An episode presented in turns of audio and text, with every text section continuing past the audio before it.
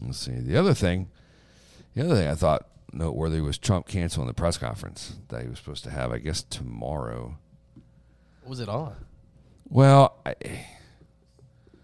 well, he's trying to do some counter programming to a lot of the J six stuff, um, and he had announced it a few weeks back, which you know I was pretty jazzed about. I haven't seen him since I don't know Thanksgiving, I guess.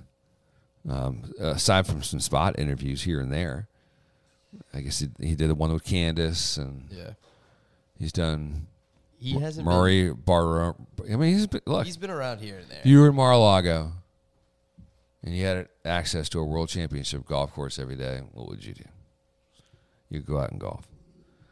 So I don't blame him, but I do. I the announcing the press conference and then bailing. I mean, here comes Lindsey Graham in Axios. Should pull that up. Just give me one second.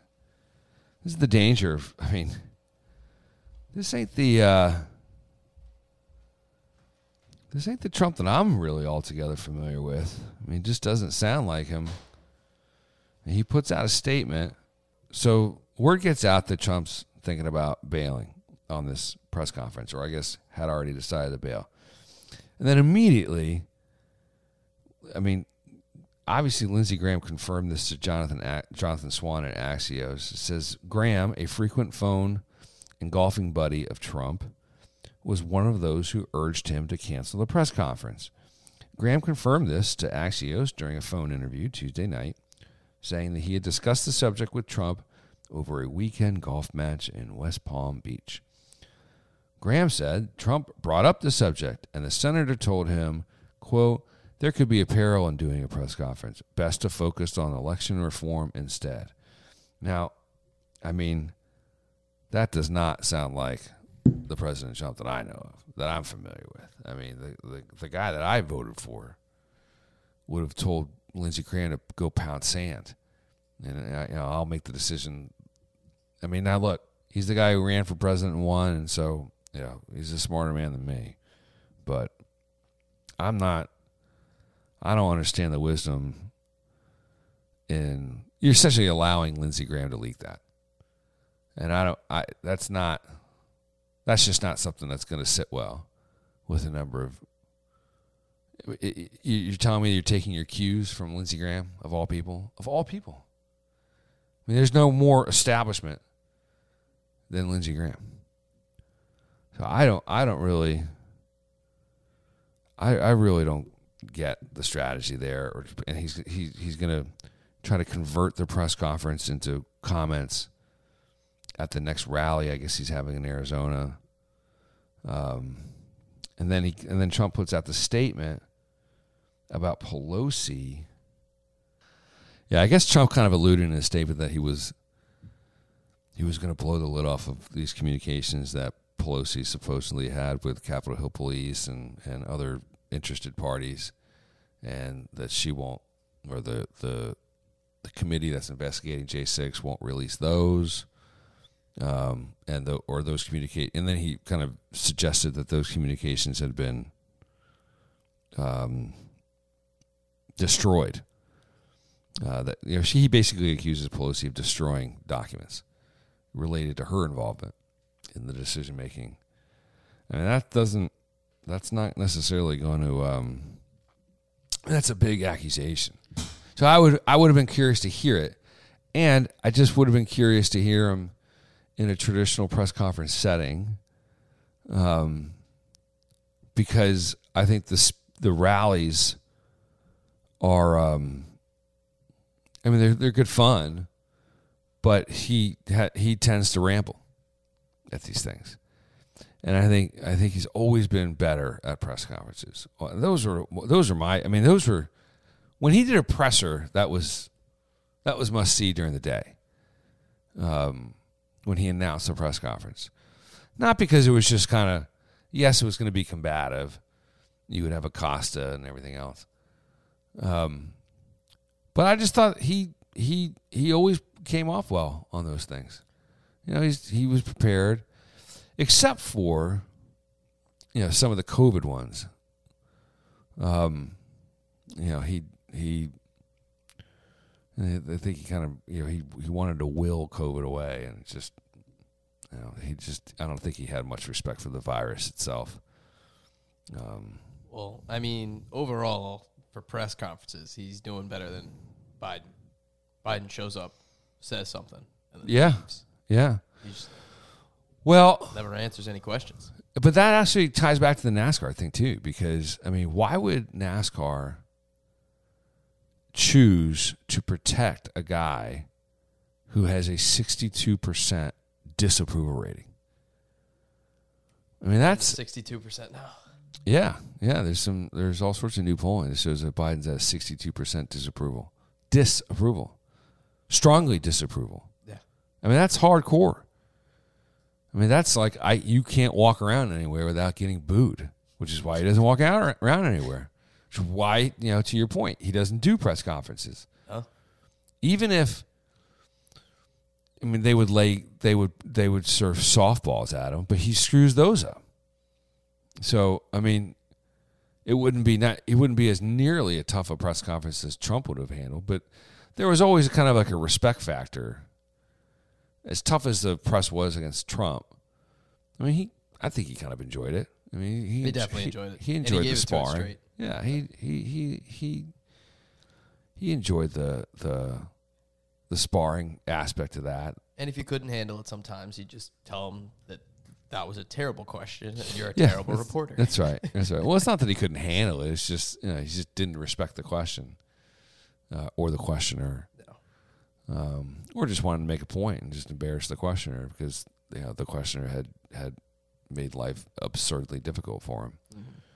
Mhm. um, in in a very biased, you know, unprofessional way. But you know, I I I think Trump would have gotten much more. Um, I mean, you got a lot of people in the. You got like half of the Republican Senate caucus itching to run in 2024. Itching. I mean, I can go through the laundry list. I mean, it's so it's going to be very, very difficult to sort of set an agenda, have the Republicans set an agenda and stick to it because half of them in the Senate are going to be running for, for the presidency, assuming Trump doesn't doesn't run. Now Trump, I think, would just sort of mollywop the field in a primary, and this canceling the press conference kind of kind of makes me think that he might not. I mean, that's I just I don't like the look of it. I don't like I don't know why you would announce it and then if you announce something like that, you better not back away. And to back away from it citing the fact that you were going to get bad coverage, that they wouldn't be they wouldn't cover you fairly. Well then uh, you're basically saying you'll never do another press conference again because they're not going to cover you fairly. But that's And if they're not going to cover you fairly, then just bring in your own person to put it out over. Well, I Well, that's what he's put it trying- on social media because he's banned. But that's what he's trying to. That's what he'll do at the rally. He'll just do. He'll just Do it but, himself. But again, I. I'm just not sure that that's a. Um. That that's the right thing to do long term. Just You do it yourself. Yeah, I mean, I think eventually, if you're going to be a public servant, you gotta, you gotta. It's like these things are like riding a bike, right? These, um, you know, who was an awful? Who was an awful at giving press conferences was the former president of the Washington Redskins, Bruce Allen. Terrible. And the reason why he was terrible because he always failed at them. Remember, he was he, he famous like we're winning off the field and uh, the the culture is damn good. And he would fail at press conferences. The reason why he would fail is that he almost never did them. I mean, he would do like what once a year at the end of a year, sort of the State of the Union, right? And that was it. And you never hear from the guy. It was written statements like Trump does. Um, so I, I think there's there's practice. I mean, you know, I've done press conferences, and if you haven't done one in a while, you know, there's a rhythm to them. You know, there's and so you it's it's just like anything else in marketing or any other field. You just gotta you know keep you gotta ride that bike to make sure you you remember how to ride a bike. Now he's done thousands of press conferences, so he's obviously in his own stratosphere. Um, but I'd like to see him, you know, pull one off. Now maybe maybe he caught wind of the fact that nobody was going to go cover it. That's a possibility. Maybe he didn't want to do a press conference in the middle of a golf course with six people showing up. I mean, that's that's a possibility. Uh, I don't. I would doubt that they need the ratings. These networks need the ratings more than anything, so they probably would cover them. And anything with Trump. And anything with gonna- Trump yeah. delivers ratings. So, um, but that could be a possibility that he just didn't like the you know what you know who would confirm to attend. Don't, you know that's that sometimes happens. I've seen I've seen press conferences canceled because you just you're not you're not cool with the amount of people that are in the room. Um, I've also seen press conferences just go on even though there's nobody in the room.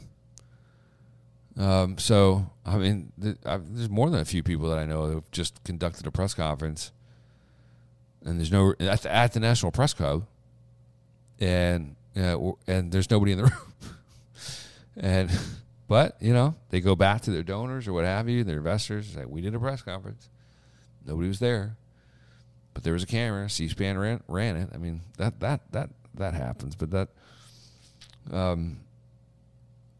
No, I I'm that bother the the fact that he canceled kind of weirds me out, and the fact that like Lindsey Graham comes out there and says, "Oh well, I'm the one who talked him out of it." Like, okay, dude, relax. I mean, just golf with the guy. So, more press conferences. Trump wants to like solidify his role here. I think um, he's going to be in a little. Yeah, I, I I know his people. I know what he really wants. He's trying to get as many MAGA guys, men and women, to win in their midterms and stuff Congress with a bunch of people um, that would owe their career to him just by virtue of his endorsement. I feel like that's a pretty common move. It's a, it is it is it is especially if you're planning to run again, right? You Yeah. want you want people, uh, you want a fresh you know a group of fresh faces, fresh blood just that one. that are going to help advance your agenda. The pickle for him is that I know there's a bunch of people surrounding him saying that your presence hurts them.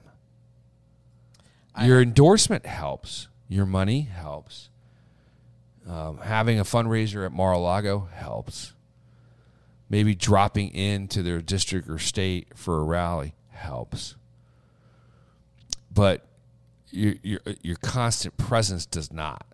and that's why Youngkin didn't really associate with Trump or Yeah, you could probably yeah you could yeah tie that back to to Youngkin for sure. I mean, I because mean, I mean, at this point, if anyone on the left catches wind that you're associated with Trump or you're working with Trump, you're gonna get flamed. Get- yeah, absolutely, absolutely. And so most of these candidates, and I'd put Youngkin in this camp, just didn't know how to deal with that. Um, so they just they Just left him out they of it. choo- they chose the the the path less restrictive. All right, well, it's just I mean, maybe they got some. Money you don't need to sh- you don't need to show up, dude. Yeah. Um, and Glenn was right. I mean, even though he only wins by like what 0.08 percent or something like that, but um, yeah, there's there's so there's that there's that dilemma, political dilemma for Trump and Team Trump and MAGA world is that you want to help, and they're they're gonna have like this big super PAC fundraiser next month down at Mar-a-Lago. I read all about it. I mean, they're to put a lot of super PACs out of business. Um, like you know, they're trying to raise like hundred million dollars for a new super PAC. I mean, that's. I mean, I'm not in the super PAC world. I mean, I know of the world, but I I, I, wouldn't start one, and I certainly wouldn't start one now. Um, because he's going to be, he'll be the biggest game in town. He's trying to rival rival McConnell. McConnell has his own. I think it's called, um, you know, something majority.